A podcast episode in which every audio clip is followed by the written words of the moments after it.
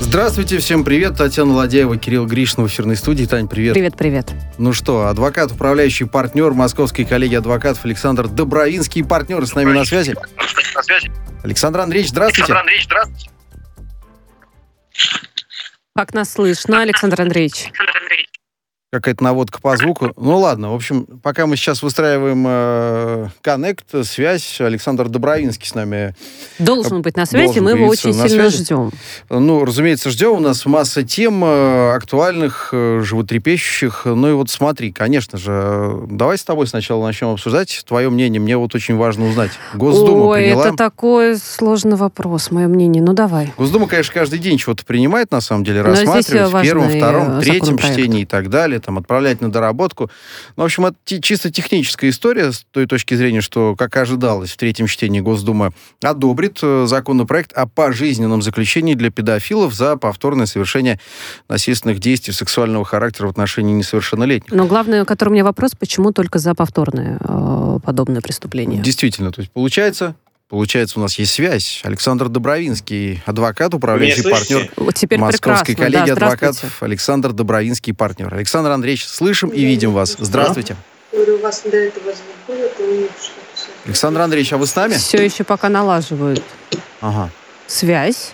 Так, так. э, Ну, ну, ну, что у нас? Ну что, ну что, ну что, давайте пробовать. Да, Александр Андреевич, как слышно? Слышно и видно. Ой, Все, слава богу. прекрасно, наконец-то, да, у В нас третьем неполадки чтении Нижняя пропали. палата Российского парламента приняла законопроект э, о пожизненном заключении для педофилов, э, педофилов-рецидивистов. Сразу хочется спросить у вас, насколько это адекватно? Ну, э, это, конечно, неадекватно, безусловно, потому что, на мой взгляд, должна быть смертная казнь педофилам, а тут они будут еще жить. Правда, что это за жизнь, с другой стороны? Но у меня была когда-то идея довольно давно, меня заклевали там все, э, но я все равно считаю, что эта идея, идея хорошая. Просто послушайте, человек совершил э, самое, одно из самых омерзительных преступлений, которое только может быть. Да?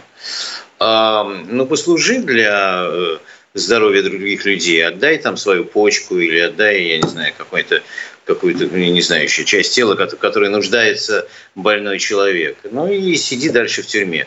Эм, Это могло, конечно, заменить для меня смертную казнь. Но я считаю, что эм, преступление, связанное с педофилией, это на грани убийства приблизительно там. А иногда, кстати, часто и пересекаются, потому что педофилы часто э, завершают свои преступления летальным исходом, с летальным исходом жертвы. Поэтому я считаю, что это, конечно, не до конца адекватно, на мой взгляд. Александр Андреевич, а позвольте тогда вот уточнить, э, я пока налади- налаживали мы связь, э, высказала свое мнение, что не очень понимаю, почему именно за повторное решение, почему только для рецидивистов, э, только на них нацелен этот законопроект, может быть, надо уж с первого раза наказывать. Смотрите, может быть, считается, что этот человек вылечится, там что-то с ним произойдет через 20 лет, когда он выйдет, он будет другим и так далее. Может быть, да. А рецидивист уже это, конечно, бессмысленно с этим бороться. Хотя я считаю, что если эм, э, акт педофилии был совершен с эм, э, э, с потерей жизни жертвы в дальнейшем, то тут, конечно, должно быть сразу пожизненное вообще э, непререкание. Я думаю, что приблизительно такой, э, так мыслил законодатель, когда думал о том, э, почему повторно. Ну вот мы эту тему, разумеется, обсуждали, обсуждаем э, в нашем Будем эфире. обсуждать. Да, ваш коллега Шота Гаргадзе, небезызвестный, уважаемый, э, в общем-то, человек, член Совета при президенте Российской Федерации по правам человека, на секундочку, он тоже вот в беседе, вот, в частности, со мной, сказал, что э, да, да, нужно вводить смертную казнь. Правда, он сказал, знаете что? А, что вот для одного, так сказать, э, состава э, смертную казнь э, не ведут. А, значит, нужны еще какие-то, соответственно, обоснования по другим статьям, возможно. А вы как считаете? Ну, я же не говорю, что надо вводить. Вы спросили мое личное мнение. Я говорю, что эти люди достойны смертной казни, безусловно. Я не знаю, остановит ли их это. Эм, тоже неизвестно, понимаете. Но для одного состава, почему не ведут для одного состава? Могут вести для одного состава. Кто это, кто это решает? Это решает э, э, в Думе законодатели и вполне могут э, прийти к этому. Э, Слушайте, э, мы как-то очень э, э, смотрим на эти преступления, знаете, спустя рукава, потому что они нас не касаются. Но так как у меня дети, и я очень хорошо знаю, что такое чувствовать тревогу, ну и как все родители, чувствовать тревогу за своего ребенка, понимаете, я считаю, что все люди недостойны того, чтобы находиться в нашем обществе. Ну, не знаю, если введут для этого состава, то будет хорошо. Ну и вот э, господин Миронов, э, лидер «Справедливой России э, за правду», Сергей Миронов, руководитель думской фракции, предложил создать публичную базу данных о лицах, ранее осужденных за сексуальные преступления в отношении несовершеннолетних и педофилию. Этот реестр, э, ну, не первый человек, кто об этом говорит. Э, как он будет выглядеть? Насколько он будет действенным э, с точки зрения ну, прав, э, свободы ну, тем более охранять, это пока да? только предложение. Может быть, нужно как раз-таки понять, э, как эта картинка и как эта схема должна действительно быть. Ну, это скорее вопрос господина Миронова, потому что я не, не, не очень понимаю, как действительно эта штука будет работать. Э, и, и, что она, понимаете, и что она должна... Немножко потерялся с мыслью господина Миронова. Сейчас объясню, в чем дело. Значит, если совершено преступление, и некий господин X находится в местах заключения, да, то от того, что появится реестр эм, э, в котором будет указано, что э, господин такой-то там такого-то года рождения, там-то проживал, является педофилом. И что? Не берите его на работу, Нет, типа, а я да? так понимаю по-другому. Александр Андреевич, может быть, э, вот Кирилл нас а, обоих а, поправит. Дело в том, что если как раз-таки педофил уже вышел, отсидел тот срок, который у него был, он вышел, и, мол, того вот я должна знать, кто рядом со мной живет. И я в этой базе могу найти, ну, есть ли в моем доме, допустим, в моем подъезде люди, а, которые совершали подобное преступление. Подождите, если он вышел, он уже искупил вину, то есть перед обществом, да? Он получил срок, он отсидел этот срок, он вышел, и как бы он искупил вину. Тогда почему его надо продолжать преследовать еще и после этого? Эм, ну, логично, да? Я, мне кажется, я рассуждаю. Согласен, Нет. да. Но у него в голове Подождите, ничего ну, а не как меняется. же вопрос рецидива человека. как раз-таки? Они же рецидивисты все. Нет, ну все, ну, ну, перестаньте, ну нельзя так говорить, что все рецидивисты вообще. Ну, нам так в эфире эксперты говорят, врачи, э, судмедэксперты и прочие люди, которые исследуют психо- Что психотип. это болезнь. таких да, людей. говорят, что это болезнь, не лечится. Ну, смотрите, если они все рецидивисты, то для чего тогда Дума приняла закон о том, что только рецидивистов... Ну, не все, конечно, но есть такие, и за ними как раз-таки какой-то контроль и должен быть, наверное, все-таки. Если, если, если взять ваши слова за основу, извините, не согласен, да? Э, Если, но если взять э, вашу логику, то человек, который совершил это преступление, уже он точно рецидивист, он точно совершенно совершит второе преступление, что бы ни было. Тогда давайте сразу его сажать на пожизненное, понимаете? О чем мы тогда говорим? Если мы придем к этому, тогда для чего нужен список, если он будет сидеть? Просто память э, о том, что этот человек был и что он находится в заключении, ерунда какая-то, простите меня. А может вести пожизненный административный надзор за педофилами, как э, предложила зампред Думы Анна Кузнецова? То есть еще деньги на это тратить, чтобы за ним следить постоянно. Ну а как же Ну, тогда просто- их оградить от них, от всех э, людей, След. детей? Да, но вы же говорите, что это не лечится, значит, ну, это Нет, надо... это говорим не мы, это мы ссылаемся на тех э, психотерапевтов, э, в частности психиатров, э, которые так говорят. Дорогая, ну мне-то это говорите вы, поэтому я Хорошо, но я уточняю, что это не мой личный э, вывод, Да. чтобы... О чем? Если это, если это не лечится, если это, еще раз, если это э, явный рецидивист в будущем, давайте его изолируем от общества сразу, раз и навсегда. Тогда почему э, э, в Думе был принят закон только о рецидивистах? Вот Логично. это тот вопрос, с которого мы и начали, собственно говоря, нашу беседу. Александр Андреевич, ну как вам кажется, какие меры все-таки действительно должны быть, и вот те меры, которые сегодня принимаются, и принимаются Госдумой, в частности, а, чтобы, ну не просто вот на словах мы тут с вами это побеседовали и разошлись, а чтобы действительно трагедий становилось меньше? Ну, вы понимаете, какое дело? Смотрите, у нас э, э, очень-очень, в силу многих обстоятельств, так сложилось, что в течение многих лет существования еще в Советском Союзе и психиатрия, и, психо, и, и, и как бы эксперты по психологии, талантливые психологи, потому что для меня это такая наука, э, психология это немножко э, чуть-чуть пахнет шарлатанством часто. Э, Но все это находилось в зачаточном состоянии, в загоне по тем или иным причинам. У нас э, наших детей, которые учатся в школе, практически э, психологи не изучают. Это у нас нету тестов, которые изучают э, досконально настроение ребенка на определенном там возрасте, там 10 лет, я не знаю, 14 уже, когда он становится более взрослым перед окончанием школы. Этого у нас практически нет, вообще нет. Если бы это происходило, то, наверное, бы э, психологи или психиатры, психологи, в зависимости от, от случая, говорили бы нам о том, что вот именно этот ребенок – предрасположен в будущем к такому-то э, к такому-то деянию. И, наверное, мы могли бы за ними наблюдать. У нас, к сожалению, этого нет. Ну, э, а, то есть, давно... чтобы, позвольте уточнить, чтобы правильно понять, мы говорим не о том, что ребенок каким-то образом сам виноват, что он там может стать жертвой такого преступления, да, а что выявить вот этот вот, да, вот эту наклонность. Да, наверное, конечно. Выявить mm-hmm. его наклонность, которую в дальнейшем, понимаете, каким-то образом можно будет прослеживать. И тогда, может быть, может быть, э, преступления подобного рода были бы сокращены. Понятно, хорошо. Идем далее. Еще одна большая история этого дня. Она, в общем-то, э, имеет отношение к э, госуслугам и усилиям Минцифры Э, которая, собственно, подписала контракт с Ростелекомом на интеграцию сайта указанного с государственной биометрической системой. То есть в результате модернизации на портал можно будет заходить с помощью биометрических данных, а через мобильное приложение граждане смогут сдавать образцы лица и голоса. А чтобы ускорить сбор биометрии, Министерство цифровых технологий планирует ограничить удаленное получение части госуслуг для тех, кто не сдал биометрические слепки в систему. А, сразу же хочется понять, а насколько это обосновано с точки зрения э, прав э, граждан, насколько это законно вообще ограничивать ну, людей? Там не совсем так сказано, насколько я знаю. Это, э, это сделано для... Там, ни, там никого ограничивать не будут. Нет, это желание человека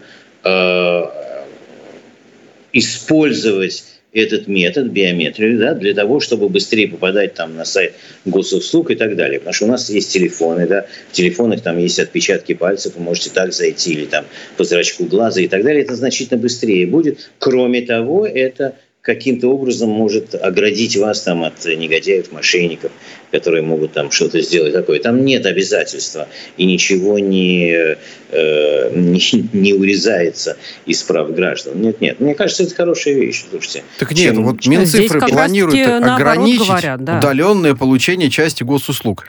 Ну, то есть как это? Как по-другому можно понять? Стимулирование людей к тому, чтобы делать то, что хочет Минцифра, а если я не хочу, и хочу получать те госуслуги в прежнем формате, в котором я их получаю? Скажет, думаю, что скажет условно 80-летняя пенсионерка из э, города за Уралом. Мы с вами разные... Во-первых, это обсуждается, это не принято, да? Конечно, Поэтому да, еще... это намерение. Да, говорить об этом рано, но я читал совершенно другой текст, там ничего не было с ограничением связано. Но если посмотрим, как будут развиваться события, я не думаю, что что-то будет э, ограничено гражданам, потому что это ущемление, безусловно, гражданских прав, я думаю, что это ошибка в тексте просто. Угу. Ну, то есть э, рисков утечки при использовании приложения этого суперсервиса госуслуги нет, не замечено в практике, э, такого не фиксировалось. Это вопрос ко мне? Ну да, да. Вы, вы, вы не знакомы с такими делами? Нет, абсолютно. Я далек от этого. Знаете, хо- очень хочется верить вот именно вашему мнению, что это была какая-то ошибка, потому что сейчас тоже читаю, все-таки тут есть какие-то, э, анонсируются какие-то ограничения, но искренне не хочется, чтобы они действительно были и применялись. В любом случае, единая биометрическая система – это шаг прогрессивный, как она работает, мы все прекрасно знаем. А вот, э, например, в московском метро оплата проезда лицом, вот я лично не подставлял свое лицо а, не доводилось. Я как-то скептически к этому отношусь. Я не отношусь к этому скептически. Мне кажется, наше лицо уже везде фиксируется, где только можно, но просто руки не дошли для того, чтобы оформить вот эту биометрию и таким образом Ну, я вполне телефоном допустим, плачу и прохожу. А, так что все тут, надеюсь... Все развивается. Да. Я считаю, что это хорошая вещь. Меня ночью любимая целует закрытыми глазами и сразу узнает, что это я. Поэтому Блестящая шутка. А, коллеги, идем далее. Ну, вот уже серьезная история. Магнит, арбуз, отравление, э, лета, летальный случай, двойной, э, всю эту историю мы знаем. И вот теперь выясняется, что эксперты зашли в тупик о деле, по отрав... связанном с отравлением двух москвичек. Значит, Они купили в магните этот самый арбуз, э, эту ягоду. Так вот, специалисты, оказывается, не смогли выявить точное вещество, сообщил адвокат Андрей Сергеев, который представляет интересы сотрудника частной компании Антона Котова, который проводил дезинсекцию в магазине. А, ну, мы-то знаем, что это лямбда-цигалатрин – вот я первый раз узнал, что это такое, честно говоря. Но, в общем, вещество известно. Это говорит э, начальник столичного бюро судебно-медицинской экспертизы Сергей Шиеев. Скажите, пожалуйста, а как же так получается, что вот теперь, простите за разговорный русский, отмазывают сотрудника, да, вот его адвокат, как неизвестное вещество, а как он там появился, этот э, лямбда-цигалатрин? Ну, э, вот эта ваша лямбда могла появиться э, вне э, существования арбуза каким-то образом, да? Ведь э, если установлено, что арбуз не был отравлен лямбдой, то значит э, эти несчастные две женщины могли принять яд где-то от другого, не обязательно от арбуза, понимаете? Или этот арбуз мог быть отравлен там кем-то и когда-то в бытовых условиях э, и так далее. Но это все, конечно, подлежит расследованию э, правоохранительных органов, следствия, которые этим занимаются, должно прийти к выводу. Но на сегодняшний день что значит отмазаться? Если человек не виноват, значит, он не виноват, да? Э, согласитесь, что э, нельзя же сделать человека виноватым, потому что есть только один персонаж, на которого можно сегодня все свалить. Ну, если человек не виноват, и это доказано, то, естественно, претензий к нему быть не может, а следственные органы должны продолжать вести следствие и найти причины отравления этих двух несчастных женщин. А насколько тяжело в этой ситуации как раз-таки собрать доказательства, учитывая, что арбуз такой, насколько нам известно, отравленный был в одном экземпляре, какие-то другие, я так понимаю, хотя, может быть, из партии еще какие-то образцы были взяты, но, э, тем не менее, уже прошло достаточно много времени. Как э, в этой ситуации искать правду?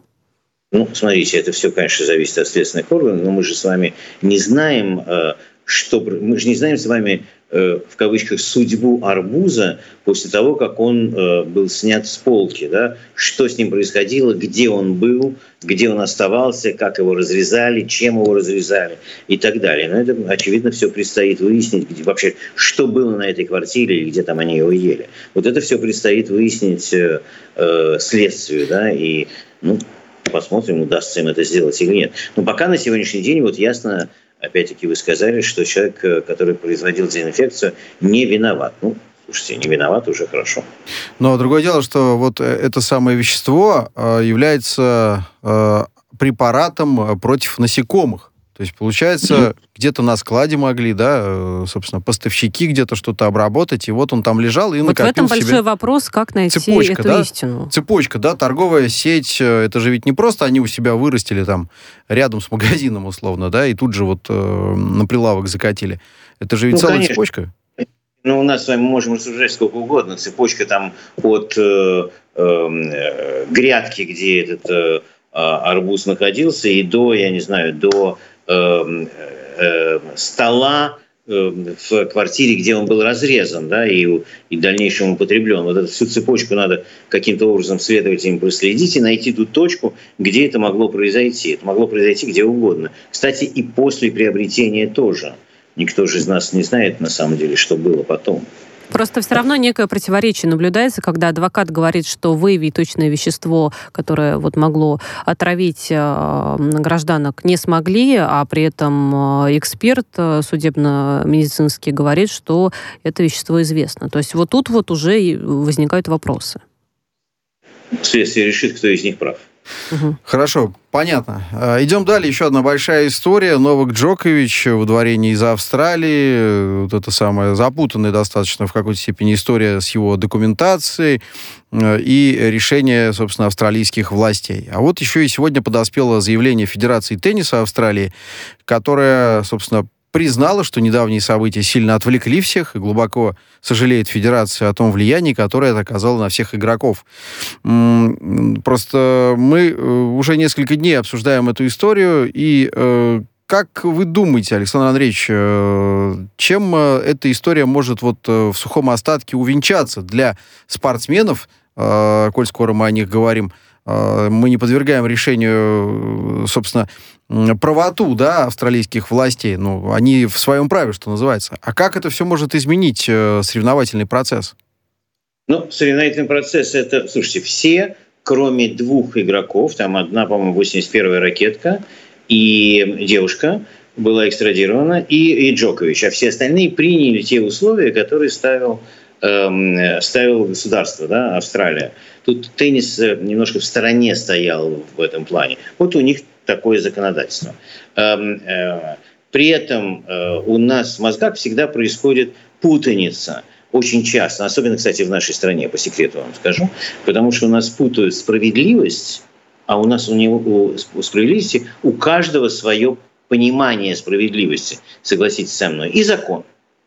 Вот справедливо поступили с Джоковичем? Большинство людей, наверное, скажет нет. Первая ракетка мира, он должен был сыграть, это его личное дело, хочет он колоться, не хочет он колоться и так далее. А закон – это другая вещь, понимаете? И вот путаница между справедливостью и законом, она, конечно, вмешивается очень часто в умы, в умы людей. Эм, Джокович э, отвечает – за э, информацию, которую он представляет на границе, когда пересекает э, некие страны, там, Соединенные Штаты Америки, там довольно обширная какая-то анкета, Австралия то же самое. Он указал неточные сведения, Эм, поставив подпись. Да, идет много рассуждений, что это готовила его команда, что он не виноват, он только поставил подпись, но он за это отвечает. И он в конце концов ответил. Теперь действительно мы хотели бы все видеть первую ракетку мира, играющую. Нам было интересно, как бы он сразился там с нашими ребятами или с другими и так далее великий, великий спортсмен, безусловно. Слушайте, 20 раз он э, выигрывал эти самые большие шлемы, да, э, турниры. Э, и, конечно, на него посмотреть было. Но Э, он довольно сознательно шел по этому пути, он же антиваксер там известный и так далее и подобное. И вот напоролся в Австралии на то, что он напоролся. Эм, слышал также, что довольно драконовские меры будут приним, э, приниматься и на Ролан Гарос, это во Франции. Да? Это следующий ну, турнир серии «Большого шлема»? Да. А дальше там идет Уимблдон, ну, посмотрим, что будет дальше. Понимаете, или э, он примет это, потому что таковы правила игры, или он э, останется каким-то образом в стороне, и с ним произойдет то, что уже произошло на австралийском чемпионате. Я говорил это давно еще, до, до решения, что австралийцы, зная англосаксов очень хорошо, они не допустят его. Мне почему-то никто не верил и говорил, нет, первую ракетку надо простить. И это вот как раз та путаница между справедливостью и законом, о которой мы все забываем часто. Ой, Александр Андреевич, на самом деле я почему-то сегодня с вами, э, уж простите, весь эфир, получается, что спорю, но, опять же, э, очень э, с большим количеством спортивных журналистов и экспертов по теннису мы общались, они как-то, наоборот, так с критикой отнеслись к поступку Джоковича, к такому его протесту, и все сказали, что ну нет так нет, пожалуйста, депортируйте. И к тому же, когда потом мы понимаем, что Данил Медведев теперь у нас является фаворитом, то как-то все, знаете, и не против того, что Джокович отсутствует. Ну, э, логику насчет того, что если Джоковича не будет, то нам будет хорошо, мне принять немножко сложно. Давайте остальных тоже дустом отравим, э, людей, которые должны играть с нашими теннисистами, и мы тогда все выиграем, понимаете? Ну, ну, разве можно об этом говорить? Ну да, это да, такая про... же логика из разряда, вот НХЛовцы не едут, значит, мы теперь выиграем э, хоккейный не, турнир. ну, там э, у всех, конечно, разные ну, действительно позиции, ну, примерно но кто-то такая... еще... Знаете, какой был вопрос? Что сейчас многие спортсмены подхватят такое антипрививочное настроение и будут какие-то новые скандалы после Джоковича? Все может быть. Все мы, может быть. Знаете, угу. мы что, гадать, не думаю. Но спора у нас, дорогая, с вами не получилось. Э, Джокович, я, я тоже считаю, что он не прав. Ну, слушайте, это его личное дело, понимаете, как поступать. Э, и вставать в оппозицию закону или нет. Он встал, получил. Ну, он... То есть вы считаете, что он не прав, но вы хотели бы, чтобы он принимал участие в соревнованиях? Конечно, мне было бы интересно смотреть на великого спортсмена, безусловно. Но я считаю, что он не прав, безусловно. Ну, конечно. разумеется, да. Девять титулов в Австралии. За десятым он вернется на следующий год. А знаете, почему я думаю так? Потому что 2000 очков рейтинговых он не досчитается. Статус первой ракетки мира, это же тоже не на дороге валяется. В этом году он не будет первой ракеткой мира по итогам 20 22 года. А значит, это стимул для того, чтобы все-таки ехать и на, Рал, на Ролан-Гарос уже с э, прививочкой, что называется, и так далее, и так далее. Я думаю, что в ближайшие А ты думаешь, недели он передумает и будет прививаться? прозреет. А посмотрим, на самом деле. А мы позвоним уже в любом случае Александру Добровинскому и спросим Когда его мнение. случится? У нас же теперь еще и один эксперт по теннису появился, не так ли? Да? Отлично. Далее новости. Вернемся. Александр Добровинский с нами на прямой связи. Адвокат, управляющий партнер Московской коллегии адвокатов Александр Добровинский и партнеры.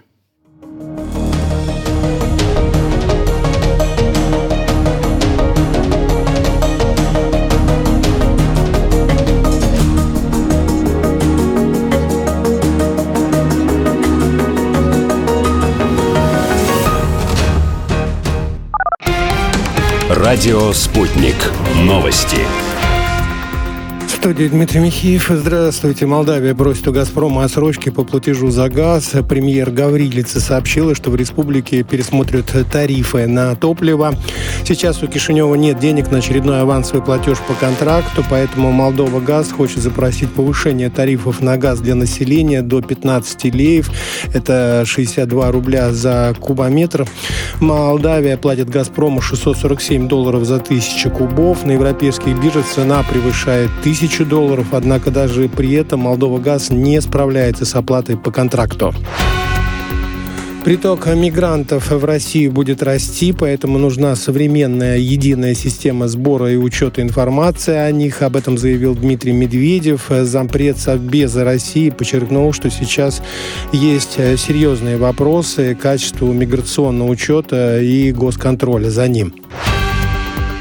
Украинские пограничники начали оборудовать вертолетные площадки на границе с Белоруссией. В Госпогранслужбе заявили, что это необходимо для переброски резерва на случай резкого изменения ситуации. Страна занялась обустройством границы с Белоруссией в связи с миграционным кризисом. Ранее президент Лукашенко заявил, что Киев э, под предлогом борьбы с мигрантами сосредотачивает военных вблизи белорусских границ. При этом в реальности мигранты лишь в страшном сне желают попасть на Украину. Австралия ограничила э, прием э, заявок на визу из э, России. В посольстве страны в Москве сообщили РИА Новости, что это сделано, несмотря на то, что Австралия признала российскую вакцину «Спутник Ви» для подтверждения статуса вакцинации. Ранее австрийский регулятор заявил, что сертифика- сертификат о двух прививках вакцины «Спутник Ви» будет основанием для подтверждения статуса вакцинации при въезде в страну. Курс однократной прививки спутником Лайт э, пока еще не признали. В Узбекистане изъяли почти 80 килограммов наркотиков, замаскированных э, под картофель. Правоохранители сообщили, что мешки с гашишем были задержаны в Ташкентской области. Через э, территорию Узбекистана проходит так называемый северный маршрут, путь поставки наркотиков из Афганистана в Россию и далее в страны Европы. Специалисты говорят, что особую тревогу вызывает рост э, каннабиноидов, гашиша и марихуаны из Афганистана.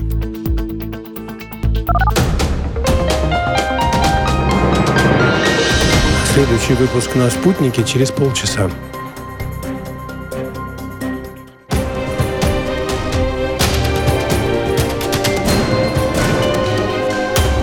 Радио «Спутник». Говорим то, о чем другие молчат. Вчера по телеку видела. Мне тут по телефону сказали. В соцсетях только и обсуждают, что... И так десятки раз каждый день. В эфире «Радио Спутник». Всегда правильный ответ на вопрос. Слышали новость? Продолжаем эфир. Татьяна Ладеева, Кирилл Гришин в эфирной студии. С нами на линии адвокат, управляющий партнер Московской коллегии адвокатов Александр Добровинский и партнер. Александр Андреевич, вы с нами? Да, да, да. Да, еще раз здравствуйте. Еще раз здравствуйте, рад вас слышать. Вот история, да, за которой следит ну, в режиме практически онлайн э, вся страна, все постсоветское И вы тоже пространство. следите, мы И знаем. мы, и мы знаем, что вы тоже следите. Вдова Александра Градского, Марина Каташенко, ограбление 100 миллионов рублей. А, значит, э, и вот версии, да, была ли это инсценировка, было ли это вот э, true ограбление и так далее. А, а вы к какой версии склоняетесь на самом деле? Ну, вы знаете, э, насколько я слышал, сегодня Марина дает показания да, в правоохранительных органах, она рассказывает подробно, что случилось и так далее. Ну, давайте разберем. Знаете, помните в, э, в римском праве, да, смотри, кому это выгодно. Ну, и смотреть, кому да. это выгодно. Э, значит, э, насколько мы можем рассуждать только того, что мы слышали от самого покойного Александра или э, со слуху. Ну, насколько мы знаем, у Александра находилась некая сумма. Никто ее не считал и никто ее не видел, кстати. В наличных деньгах 100 миллионов рублей, которая где-то лежала там в комоде, скажем, условно. Да? И эта сумма большой вопрос, фигурирует или нет в завещании. Так, вопрос первый. Если эта сумма фигурирует в завещании, вот, да, то она должна была быть распределена между вдовой 50% э, и детьми, там четверо детей, Э, плюс Марина, это пять частей. Эти пять частей, то есть э, оставшиеся 50%, 50% Маринины, 50% делится на пять частей. Опять одна часть Марины, э, то есть 10 миллионов Марины, и 40 миллионов должны быть каким-то образом распределены между детьми. Это если эта сумма фигурирует в завещании. Если она фигурирует в завещании, то каким-то образом эта сумма должна, вернее, эти деньги живые, должны были быть подтверждены Мариной о том, что они находят, Марии вдовой, о том, что они находятся у нее, о том, что она их предоставляет э, нотариусу для распределения информации и так далее, должны быть, были быть пересчитаны и так далее. То есть они каким-то образом должны были, то ли ей были выдать на ответственное хранение, то ли, скорее всего, были, должны были э, быть переведены или оказаться на счету нотариуса. Это не произошло. Я не думаю, это моя догадка, что эти деньги фигурируют в завещании. Просто не думаю, потому что нелогично все остальное. Я человек очень логичный. А что же Значит, это тогда это... за сумма такая, которая, ну, простите, неучтенка? Неучтенка, совершенно верно. Значит, эти, это неучтенка. Если это не учтенка, и она это не учтенка, мне очень нравится это слово, эм, э, эм, э, значит, эти деньги не э, подлежали разделу между наследниками, между Мариной 60 миллионов и 40 миллионов всем остальным детям, то тогда какой смысл Марине инсценировать вот эту всю ахинею э, с э, ограблением или там грабеж, э, разбой, что там, я не знаю, по какой статье там все это будет э, э, возбуждено дело и так далее. Смысла никакого в этом нет, понимаете? Вот абсолютно. Эм, но какой-то придурок, как всегда, нашелся, и который сказал, это инсинуация, это все придумано и так далее, не пытаясь рассуждать приблизительно, как э, э, сейчас рассуждаю я. Поэтому я не думаю, что это выдумка, я думаю, что что-то произошло. Я думаю, что женщина потеряна на сегодняшний день морально. Во-первых, потерять мужа, конечно, э, они много лет вместе, а во-вторых, то, что произошло, произошло. И нет, на мой взгляд, нет никаких причин сомневаться в том, что Эм, это действительно было, было действительно совершено преступлением. Александр Андреевич, как мы знаем, а, вокруг судебных разбирательств и каких-то подобных случаев очень часто бывают скандалы. Вы знаете это лучше нас. Вот здесь-то этот скандал зачем? И кому он может быть нужен тогда? Почему скандал? Ну, э, не скандал, а давайте так. А, слухи, слухи, шумиха, да, вокруг этой ситуации. То есть кто непосредственно говорит и кому бы это было бы нужно, что вот якобы на самом деле никакого ограбления не было? Не, ну это, понимаете, это, э, эм, я вам сказал, всегда найдется какой-то придурок абсолютный, который выкинет это для того, чтобы сказать, для того, чтобы его печатали. Теперь, почему возникла шумиха, мои дорогие, ну, вы спрашиваете меня, вы, журналисты, которые сейчас обсуждаете Мы вот так делать это, не будем. Вы задаете вопрос мне, и после этого спрашиваете, кому нужна эта шумиха? Это я начал? Это У нас информационно-аналитическое радио, а не таблоидное, знаете, Александр Андреевич, поэтому вот мы Не мы закидывали удочку, что интересуемся в том числе. Послушайте, если бы вы и ваши коллеги это не обсуждали, это никому бы не было нужно, но так как надо поговорить, и так как все, что происходит у известных людей, интересно неизвестным людям, то тогда журналисты, конечно, это подхватывают, и, конечно, начинается это обсасывание этой темы и так далее. Вот кому это нужно? Вам. Ой, да и нам-то нет. Мы бы с радостью, на самом деле, поговорили о чем-нибудь другом. Да зачем же мы подняли эту тему? Александр Слушай, Андреевич, мы это подняли, потому что есть вопросы к вам как к юристу. Были. Вот мы да. их и задавали. А у меня вопрос к, э, к вам как... Сейчас... Да, к главе семейства, как э, к мужчине, да, успешному. А вот как человек, например, держит дома такую сумму, да, ну, ну, ну, ну говорили, да, что Градский не доверяет банкам. Ну, хорошо, можно открыть обезличенный Э, счет э, металлический, ну, слитки купить, в конце концов, сейфы какие-то, я не знаю. Ну, как такую сумму держать дома? Ну, как-то мувитон. Слитки, слитки тоже надо где-то держать. Ну, какая? Он купил слитки. И куда он их положил? Банковская ячейка. Банковская ячеечка. Он же мог положить с таким же успехом наличные деньги в банковскую ячейку. Ну, не доверял человек, слушайте. Ну, такой был человек. Ну Разве что ж, можем... Э, каждый принимает, да, каждый принимает такое решение, какое он считает нужным, и как хранить деньги в частности. Совершенно верно, да. Ну, если совсем не верил э, человек э, банкам, ну, это это такой сигнал, что называется. Но мы с тобой не знаем, нет, мы с тобой не знаем, как это было. Если не верил, я же не утверждаю. В сберегательной кассе. Да. Помните, была такая фраза, храните деньги в сберегательной кассе. Совершенно да. верно. Еще одна история. Руководство МГУ будет делать а? все для достойного обучения девятилетней студентки Алисы Тепляковой, заявил ректор университета Виктор Садовничий. Он заметил, что Алиса — это уникальный случай. Девочка, безусловно, находится в непростой ситуации, она еще ребенок. Важно, чтобы у нее хватило силы здоровья. Будем продолжать эту работу, сказал Садовничий в ходе пресс-конференции. А как вы относитесь к этой истории с точки зрения вот девятилетняя девочка — на психфаке МГУ учатся. Вот, кстати, говорили с экспертами, они говорят, что ничего там вундеркиндного в, собственно, у э, Алисы Тепляковой нет. А вы как считаете? Стоит ли вообще, в принципе, такие упражнения поощрять как-то? О них говорить вообще? Я должен замолкнуть сейчас, да, редакторам сказать, зачем вы эту тему подбросили к эфиру? Что думаете, Александр Андреевич? Э, ну, если подбросили, так подбросили, да. Э, Мы же журналисты опять. Ну, все, конечно. Понимаете, журналисты работают для толпы. Вы же не скажете мне другого, да? Потому что это хочет обсуждать народ, поэтому это обсуждаете вы. И, и получается замкнутый круг. Вы это обсуждаете, даете, даете снова пищу людям, говорите об этом, отталкиваетесь и так далее. Ну, замкнутый круг.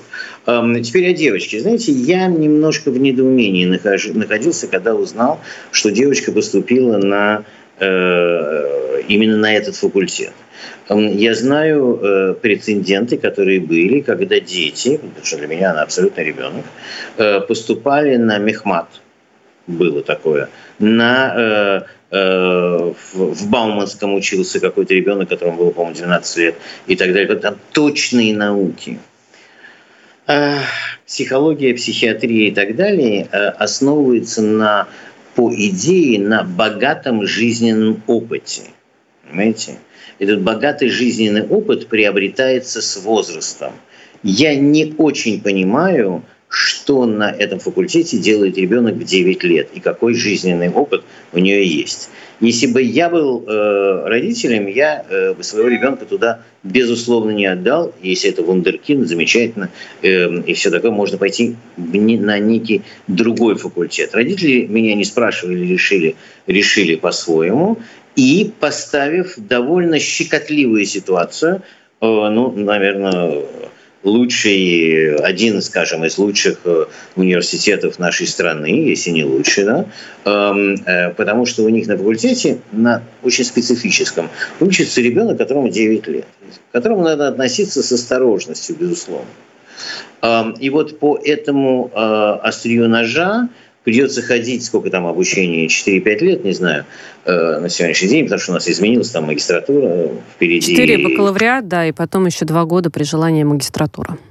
Четыре года э, МГУ должен ходить на э, на острие ножа, чтобы не задеть и так далее.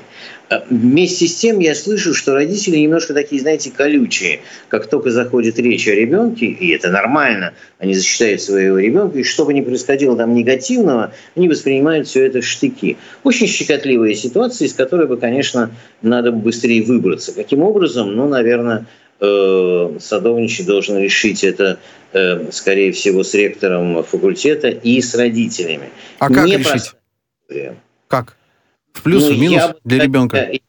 Смотрите. Э, и для его папы, точнее, да? Там... Тут все должно быть в плюс ребенка. Вот это самый там главный же папа вопрос. ведь э, делает Очень, авторский да. проект с его амбициями. Ребенок. Да, понимаете, но ребенок тоже там амбициозный, насколько я знаю, да, и такой задиристый, потому что мне 9 лет, и я там поступила и так далее. И, э, она очно учится или заочно, не знаете? Она учится очно, очно, пытается ходить на пары по возможности. Сложная история. Сложная абсолютно. Александр Андреевич, спасибо, спасибо вам большое за участие в нашем эфире, за то, что нашли время и возможность. Адвокат Александр Добровинский был с нами в прямом эфире.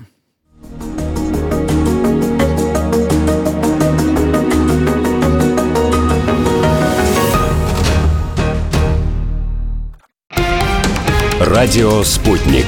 Новости студии Дмитрий Михеев. Здравствуйте. Молдавия бросит у «Газпрома» отсрочки по платежу за газ. Премьер Гаврилица сообщила, что в республике пересмотрят тарифы на топливо. Сейчас у Кишинева нет денег на очередной авансовый платеж по контракту, поэтому Молдова Газ хочет запросить повышение тарифов на газ для населения до 15 леев. Это 62 рубля за кубометр. Молдавия платит «Газпрому» 647 долларов за тысячу кубов. На европейских биржах цена превышает 1000 тысячу долларов, однако даже при этом Молдова Газ не справляется с оплатой по контракту. Приток мигрантов в Россию будет расти, поэтому нужна современная единая система сбора и учета информации о них. Об этом заявил Дмитрий Медведев. Зампред Совбеза России подчеркнул, что сейчас есть серьезные вопросы качеству миграционного учета и госконтроля за ним. Украинские пограничники начали оборудовать вертолетные площадки на границе с Белоруссией. В Госпогранслужбе заявили, что это необходимо для переброски резерва на случай резкого изменения ситуации. Страна занялась обустройством границы с Белоруссией в связи с миграционным кризисом. Ранее президент Лукашенко заявил, что Киев под предлогом борьбы с мигрантами сосредотачивает военных вблизи белорусских границ. При этом в реальности мигранты лишь в стране страшном сне желает попасть на Украину. Австралия ограничила э, прием э, заявок на визу из России. В посольстве страны в Москве сообщили РИА Новости, что это сделано, несмотря на то, что Австралия признала российскую вакцину «Спутник Ви» для подтверждения статуса вакцинации. Ранее австрийский регулятор заявил, что сертификат о двух прививках э, вакцины «Спутник Ви» будет основанием для подтверждения статуса вакцинации при въезде в страну курс однократной прививки спутником Light э, пока еще не признали. В Узбекистане изъяли почти 80 килограммов наркотиков, замаскированных э, под картофель. Правоохранители сообщили, что мешки с гашишем были задержаны в Ташкентской области. Через территорию Узбекистана проходит так называемый северный маршрут, путь поставки наркотиков из Афганистана в Россию и далее в страны Европы. Специалисты говорят, что особую тревогу вызывает рост э, каннабиноидов, гашиша и марихуаны из Афганистана.